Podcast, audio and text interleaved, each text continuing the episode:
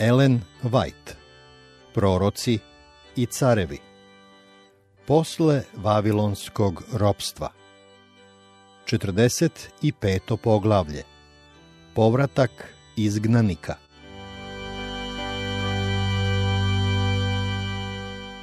Kada se Kirova vojska pojavila pod zidinama Vavilona, jevreji su shvatili da se približilo njihovo izbavljenje iz ropstva.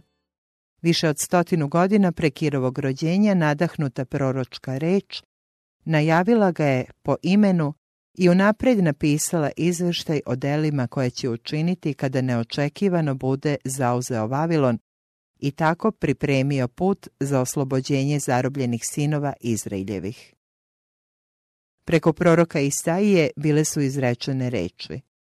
Ovako govori gospod pomazaniku svojemu kiru, kojega držim za desnicu, da oborim pred njim narode i careve raspašem, da se otvaraju vrata pred njim i da ne budu vrata zatvorena.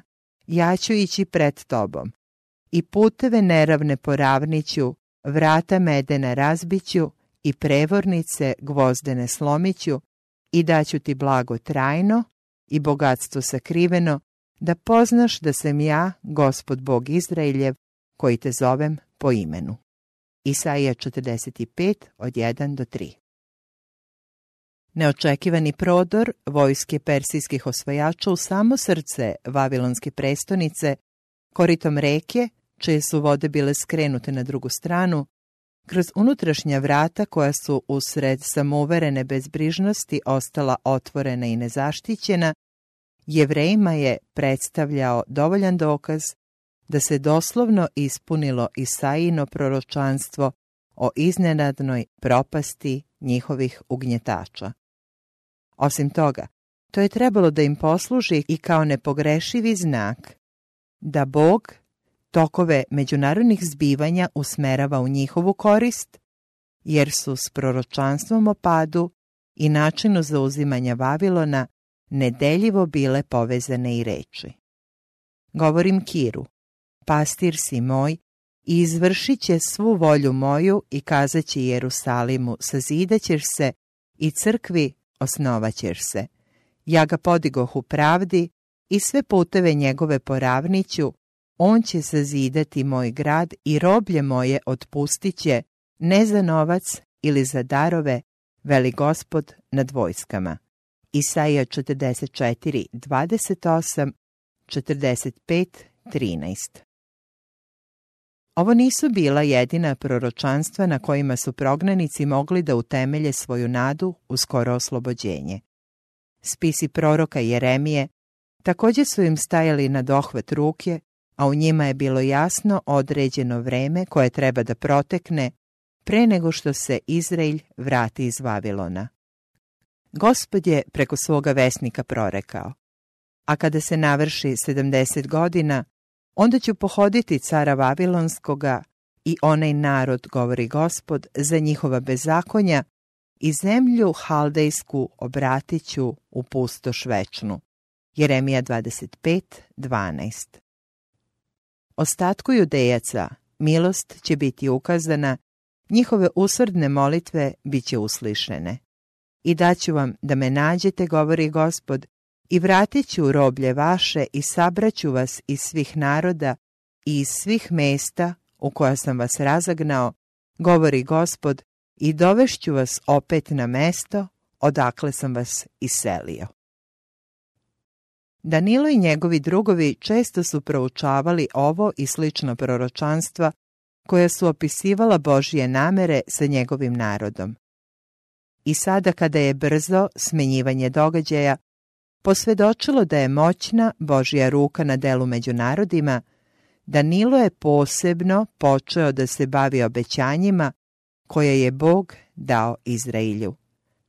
Vera u proročku reč navela ga je da pronikne u iskustva koja su prorekli posvećeni pisi. Sam gospod je objavio. Kada se navrši u Vavilonu 70 godina pohodit ću vas i izvršit ću vam dobru reč svoju da ću vas vratiti. Jer ja znam misli koje mislim za vas, govori gospod, misli dobre, a ne zle, da vam dam posledak kakav čekate. Tada ćete me prizivati i ići ćete i molit ćete me i uslišit ću vas. I tražit ćete me i naći ćete me kada me potražite svim srcem svojim. Kratko vreme prepada Vavilona, dok je Danilo razmišljao o tim proročanstvima i tražio od Boga da mu pomogne, da shvati vremena, dobio je niz viđenja o nastajanju i propadanju carstava. Zajedno sa prvim viđenjem, koje je zapisano u sedmom poglavlju knjige proroka Danila, bilo je dato i tumačenje, ali proroku još nije bilo sve objašnjeno. On sam piše o onome što je doživljavao u to vreme. A mene, Danila, vrlo uznemirava u misli moje i lice mi se sve promeni, ali reč sačuvah u svom srcu. Danilo 7.28 Novo viđenje dodatnom svetlošću obasjavalo je buduće događaje. Upravo pri kraju tog viđenja Danilo je čuo jednoga sveca gde govoraše jedan svetac reče nekome koji govoraše dokle će trajati ta utvara. Danilo 8.13 Odgovor koji mu je bio dat potpuno ga je zbunio. Do dve tisuće i tri stotine dana i noći onda će se svetinja očistiti. Danilo 8.14 Ozbiljno je počeo da se moli da mu viđenje bude objašnjeno. Nije mogao da shvati odnos između 70 godina robovanja, prorečenih u knjizi proroka Jeremije, i 2300 dana i noći koji će prema rečima nebeskog posetioca morati da proteknu pre nego što se očisti Božje svetilište. Anđeo Gavrilo dao mu je delimično objašnjenje, ali izgubio je svest kada je čuo reči. Zato ti zapečati utvaru, jer je za mnogo vremena. Lično je ovako napisao to svoje iskustvo. Tada ja Danilo zanemogoh i bolovah neko vreme, posle ustah i vrših poslove careve i čudih se utvari, ali niko ne dozna. Danilo 8, 26 i 27 Danilo je ponovo počeo da proučava proročanstva proroka Jeremije i dalje zabrinut za sudbinu Izrailja. Ona su bila vrlo jasna. Tako jasna da je na temelju tih svedočanstava zapisanih u knjizi shvatio broj godina koje beše rekao gospod Jeremiji proroku da će se navršiti razvalinama Jerusalimskim 70 godina. Danilo 9.2 Sa verom koja se temeljila na sigurnoj proročkoj reči, Danilo je počeo da se moli da Bog što pre ispuni svoje obećanja. Molio se da Božija čast ostane neokrnjena. U svojim molitvama potpuno se izjednačio sa onima koji nisu uspeli da ostvare božanske namere, priznavajući njihove grehe kao svoje. Sam je izjavio i okretoh lice svoje ka gospodu Bogu tražeći ga molitvom i molbama i s postom iskostreti i pepelom i pomolih se gospodu Bogu svojemu ispovedajući se. Danilo 9, 3 i 4 Iako je mnogo vremena proveo u gospodnjoj službi, iako ga je samo nebo proglasilo milim čovekom, ipak sada se pojavio pred Bogom kao grešnik, iznoseći veliku potrebu naroda koga je voleo. Njegova molitva bila je rečita u svojoj jednostavnosti i vrlo ozbiljna. Da je čujemo. O gospode Bože veliki i strašni, koji držiš zavet i milost onima koji te ljube i drže zapovesti tvoje, zgreši smo i zločini smo i bismo bezbožni i odmetnu smo se i odstupi smo od zapovesti tvojih i od zakona tvojih. I ne sluša smo sluga tvojih proroka koji govorahu tvoje ime carevima našim, knezovima našim i ocima našim i svemu narodu zemaljskome. U tebe je, gospode, pravda i u nas sram na licu, kako je danas u judejaca i u Jerusalimljana i u svih Izrailjaca koji su blizu i koji su daleko po svim zemljama u koje si ih razagnao za grehe njihove kojima ti se grešiše. U gospoda je Boga našega milost i praštanje, jer se odmetnu smo od njega. Gospode, po svoj pravdi tvojoj neka se odvrati gnev tvoj i jarost tvoja od grada tvojega Jerusalima, svete gore tvoje, jer sa greha naših, iz bezakonja otaca naših, Jerusalim i tvoj narod posta rug u svih koji su oko nas. Sada dakle poslušaj, Bože naš, molitvu sluge Tvojega i molbe njegove i obasjaj licem svojim opustelu svetinju svoju gospode, gospode radi. Bože moj, prigni uho svoje i čuj, otvori oči svoje i vidi pustoš našu i grad na koji je prizvano ime Tvoje, jer ne pravde svoje radi, nego radi velike milosti Tvoje, padamo pred Tobom moleći Te. Gospode usliši, Gospode oprosti, Gospode pazi i učini, nečasi sebe radi. Bože moj, jer je Tvoje ime prizvano na ovaj grad i na Tvoj narod. Danilo 9 od 4 do 9 i od 16 do 19. Nebo se prignulo da čuje prorokove usrdne molitve. Pre nego što je završio svoju molbu za oproštenje i obnovljenje, ponovo mu se javio moćni Gavrilo i skrenuo mu pažnju na viđenje koje je dobio pre pada Vavilona i Valtazarove smrti.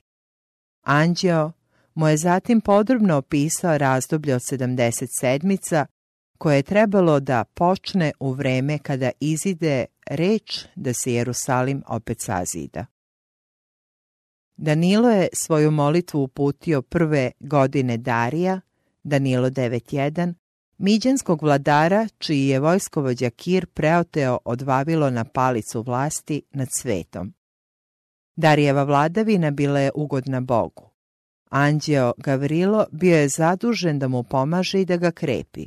Danilo 11.1 Posle njegove smrti, oko dve godine posle pada Vavilona, Kir ga je nasledio na prestolu i početak njegove vladavine poklopio se sa isticanjem razdoblja od 70 godina, otkako je Navuhodonosor prvu grupu jevreja preselio iz njihovih judejskih domova u Vavilon. Danilovo izbavljenje iz lavovske jame Bog je iskoristio da pozitivno utiče na misli Kira Velikog. Blistave sposobnosti koje je taj Božiji čovek pokazao kao dalekovidi državnik navele su persijskog vladara da mu ukaže posebno poštovanje i oda priznanje njegovoj mudrosti. I sada, upravo u vreme kada je obećao da će biti obnovljen njegov hram u Jerusalimu, Bog je delovao na Kira kao na svog slugu da shvati proročanstva koja se odnose na njega, proročanstva koje je Danilo tako dobro poznavao i osigura slobodu jevrejskom narodu. Kada je car pročitao reči, koje su više od stotinu godina pre njegovog rođenja najavile da će Vavilon biti osvojen, kada je čuo poruku koju mu je uputio vladar svemira, opasah te, preda me ne znaš, da bi poznali od istoka sunčanoga i od zapada da nema drugog osim mene.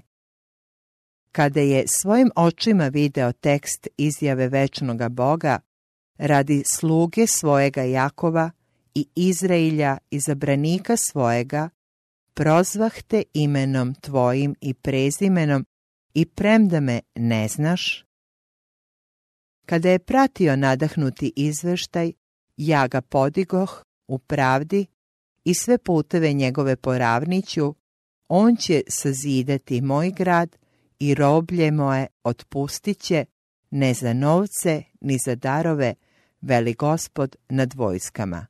Njegovo srce je bilo duboko dirnuto i zato je odlučio da obavi misiju koju mu je božanska volja odredila. Isaija 45, 5, 6, 4 i 13. Oslobodit će judejske zarobljenike i pomoći im da obnove hram gospodu.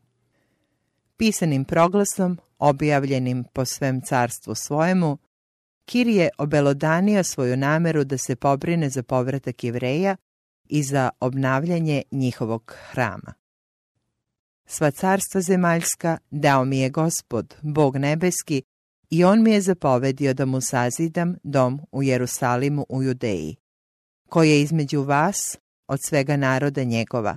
Bog nebeski neka bude s njime, pa neka ide u Jerusalim u Judeji i neka zida dom gospoda Boga Izraeljeva, Boga koji je u Jerusalimu. Ako bi ostao u kojem god mestu, u kojemu se bavi, neka ga ljudi onoga mesta potpomognu srebrom i zlatom i manjem istokom osim dragovoljnoga priloga. Jezdra 1 od 1 do 4 Dom Božiji u Jerusalimu Dodao je o gradnji hrama da se sazida da bude mesto gdje će se prinositi žrtve i temelji da mu se izidaju da bude visok 60 lakata i širok 60 lakata. Tri reda da bude od kamena velikoga i jedan od drveta novoga, a trošak da se daje iz carskoga doma. I sudovi doma Božjega zlatni i srebrni koje na vuhodonosor beše uzeo iz crkve Jerusalimske i doneo u Vavilon da se vrate i opet odnesu u crkvu Jerusalimsku na svoje mesto i da se ostave u domu Božjemu. Jezdra 6 od 3 do 5 Glasovi o ovom proglasu stigli su i u najudaljenije provincije, u carstvu i među prognanicima je zavladala velika radost. Mnogi slični Danilu proučavali su proročanstva, tražili gospoda i molili se da ispuni svoje obećanje o zalaganju u korist Siona. Sada su njihove molitve bile nagrađene i iz punog srca mogli su da zapevaju zajednički. Kada vraćaše gospod, roblje Sionsko beja smo kao u snu. Tada usta naša bejahu puna radosti i jezik naš pevanja. Tada govorahu po narodima, veliko delo čini gospod na njima. Veliko delo čini gospod na nama, razveselimo se. Psalam 126 od 1 do 3 Tada ustaše glavari porodica otočkih od Jude i od Venijamina i sveštenici i leviti i svi kojima Bog podiže duh. Bili su to pripadnici pobožnog ostatka, oko 50.000 ljudi iz redova jevreja u zemlji progonstva, koji su odlučili da iskoriste uzvišenu prednost koja im je bila ponuđena da idu da zidaju dom gospodnju u Jerusalimu. Njihovi prijatelji nisu im dozvolili da odu praznih ruku i potpomogoše ih svi koji behu oko njih sudovima srebrnim i zlatnim, imanjem i stokom i stvarima skupocenim. Ovim i mnogim drugim dobrovoljnim prilozima bili su pridodati sudovi doma gospodnjega, koje beše odneo iz Jerusalima na Vuhodonosor i izdade ih Kir, car Persijski, preko Mitridata, rizničara, pet tisuća i četiri stotine na broj za upotrebu u hramu koji će se izgraditi. Jezdra 1 od 5 do 11 Zorovavelju, poznatom i pod imenom Sasavasar, potomku cara Davida, Kir je poverio odgovornost zapovednika grupe koja se vraćala u Judeju. Sa njime je udružio i Isusa, sina Josedekova, prvosveštenika. Dugo putovanje preko pustinskih prostranstava proteklo je srećno i radosna grupa, zahvalna Bogu na njegovim mnogostrukim blagoslovima, odmah se prihvatila posla da ponovo podigne ono što je bilo razoreno i uništeno. Glavari domova otočkih prednjačili su u prilaganju svojih sredstava za pokrivanje troškova ponovne izgradnje hrama. Narod, povodeći se za njima, davao je obilno iz svojih oskudnih zaliha. Vidi knjiga Jezdrina 2, 64 do 70. Najbrže što su mogli, podigli su oltar na mestu staroga oltara u dvorištu hrama. Na svečanosti povodom posvećenja ovoga oltara sabra se narod jednodušno u Jerusalim, sjedinjujući se u obnavljanju svetih službi koje su bile prekinute u vreme kada je Navuhodonosor razorio Jerusalim. Pre nego što su se razišli, da se nastane u domovima koje su se trudili da obnove, praznovaše praznik Senica. Jezdra 3 od 1 do 6 Postavljanje oltara za svakodnevne žrtve paljenice veoma je obradovalo verni ostatak. Od srca su prihvatili obavljanje priprema neophodnih za obnavljanje hrama, ohrabrujući se sve više što su pripreme napredovale iz meseca u mesec. U toku mnogih godina bili su lišeni vidljivih dokaza Božije prisutnosti i sada, okruženi mnogim žalosnim podsjetnicima na otpad svojih otaca, čeznuli su za nekim trajnim dokazom božanskog oproštenja i božanske naklonosti. Više od sticanja lične imovinske koristi i nekadašnjih privilegija, cenili su Božije odobravanje. Bog je divno radio u njihovu korist i oni su osjećali sigurnost da je Bog prisutan u njihovoj sredini. Ipak, želeli su još veće blagoslove. S radosnim iščekivanjem gledali su unapred u vreme kada će, posle završetka izgradnje hrama, moći da vide Božju slavu koja blista iz njega. Radnici koji su se bavili pripremanjem građevinskog materijala Među ruševinama su pronalazili ogromno kamenje koje je još u Solomonove dane bilo doneseno na gradilište hrama. Ono je bilo pripremljeno za upotrebu i s mnogo drugog novog materijala uskoro je posao toliko napredovao da je trebalo postaviti kamen temeljac. To je bilo učinjeno u prisutnosti mnogo hiljada ljudi koji su se okupili da vide napredovanje poslova i izraze svoju radost što mogu da učestvuju u njima. Dok je ugaoni kamen bio postavljen na mesto, narod, uz pratnju svešteničkih truba i kimvala sinova Asafovih, pevaše na izmence hvaleći i slaveći Boga, jer je doveka milost njegova nad Izrailjem. Jezdra 3.11 Dom koji je bio građen, bio je spomenut u mnogim proročanstvima o naklonosti koju je Bog želeo da ukaže Sionu. Pa je očekivano da će svi prisutni prilikom polaganja kamena temeljca biti obuzeti raspoloženjem koje odgovara toj prilici. Međutim, zajedno s muzikom i uzvicima hvale, koji su toga dana odjekivali, čuli su se i neskladni tonovi. A mnogi od sveštenika i levita i glavara domova otočkih starci koji bejahu vidjeli pređašnji dom, plakahu iza glasa gledajući ovaj dom koji se osnivaše.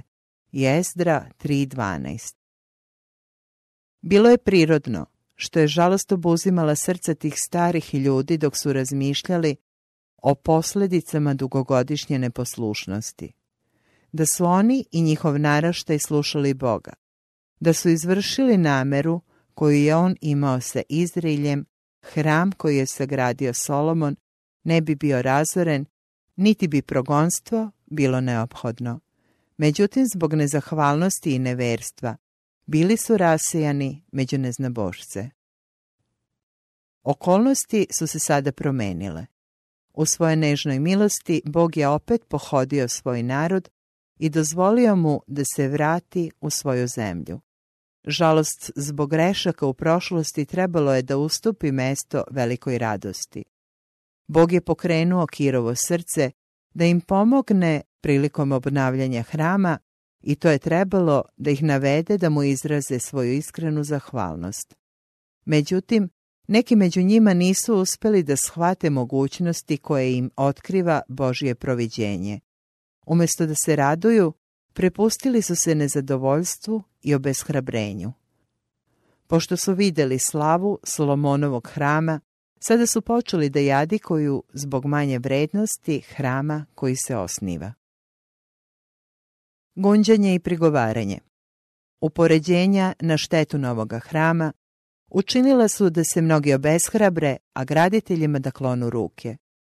Radnici su počeli da pitaju da li treba da nastave da grade zgradu, koja već u samom početku dobija tako negativne ocene i izaziva toliko jadikovki. Ipak, među okupljenjima bilo je i mnoštvo onih koji su imali jaku veru i šire vidike i nisu dozvolili da ih obuzme nezadovoljstvo što nova građevina neće biti tako blistava. A mnogi opet uzvikivahu od radosti, te narod ne mogaše razaznati vike radosne od vike plačne u narodu, jer narod podvikivaše iza glasa i vika se čuješe daleko. Jezdra 3, 12, 13 Da su oni koji su propustili priliku da se raduju prilikom polaganja kamena temeljca za novi hram, mogli toga dana da predvide posljedice nedostatka vere, ostali bi zaprepašćeni. Jedva da su ishvatili težinu svojih izraza neodobravanja i razočarenja, jedva da su znali koliko će njihovo izražavanje nezadovoljstva odložiti dovršenje gospodnjeg doma.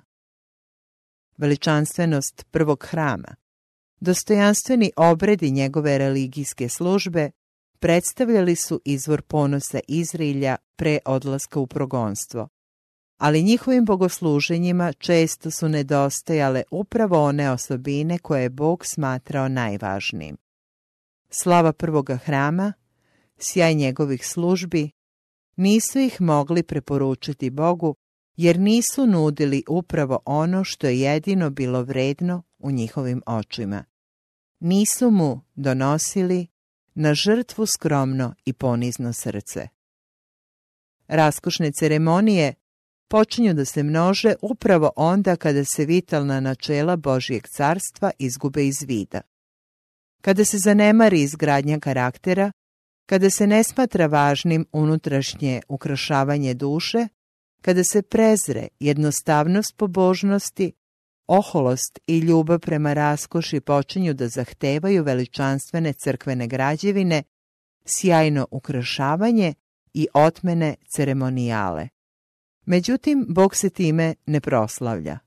On ceni svoju crkvu, ne zbog njenih spoljašnjih prednosti, već zbog iskrene pobožnosti kojom se razlikuju od sveta. On je ocenjuje prema rastenju njenih vernika, u poznanju Hrista prema njihovom napredovanju u duhovnom iskustvu. On traži načela ljubavi i dobrote. Nikakva umetnička lepota ne može se uporediti s lepotom prirode i karaktera koja će se otkriti u onima koji su Hristovi predstavnici. Zajednica vernika može da bude najsiromašnija u zemlji. Ona može da bude bez ikakve spoljašnje privlačnosti, ali ako vernici usvoje načela Hristovog karaktera, anđeli će se udružiti s njima u njihovom bogosluženju. Slavljanje i zahvaljivanje iz iskrenih srca uzdizaće se Bogu kao slatki miris. Hvalite Boga, jer je dobar, jer je doveka milost njegova. Tako neka reknu koje je izbavio gospod, koje je izbavio iz ruke neprijateljeve. Pevajte mu i slavite ga, kazujte sva čudesa njegova. Hvalite se svetim, imenom njegovim, neka se veseli srce onih koji traže gospoda, jer siti dušu taštu i dušu gladnu puni dobra. Psalam 107, 1 i 2. 105, 2 i 3 i 107, 9.